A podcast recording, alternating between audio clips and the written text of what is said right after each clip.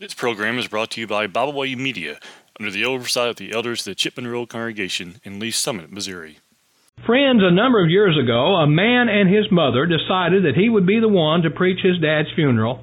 This seemed to be a natural choice since the man was a gospel preacher and his dad was an elder in the Lord's church. When the time finally came, however, the son realized he would not be able to get through it. However, he did write some of his thoughts about his dad and requested that they be read during the funeral services. This is what he wrote. My father was not what you would call a polished man. He sometimes chewed with his mouth open, and he always had gravy stains on his necktie.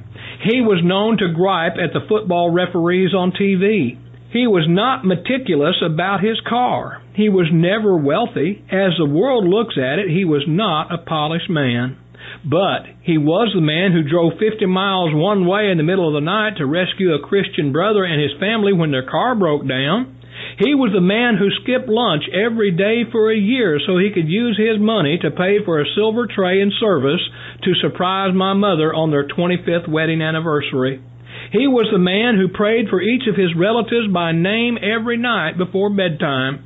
He worked the 3 to 11 shift for several years, but would wake mom when he got home and they would pray together. From my bedroom, I became aware of the problems and needs of many people in the congregation. Some I didn't even know because he prayed for them so often.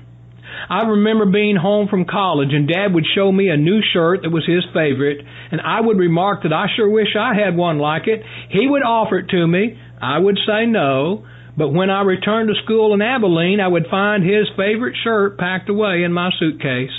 He had a wonderful way with children. He could take a crying baby and quickly quiet him. He loved young people. He loved worship and loved to sing. I can remember being embarrassed to be around him sometimes because he sang so loudly and usually off key. I asked Mom how she did it all those years. She said when she looked at all the husbands who wouldn't sing at all, she was grateful for his singing. I was never embarrassed again.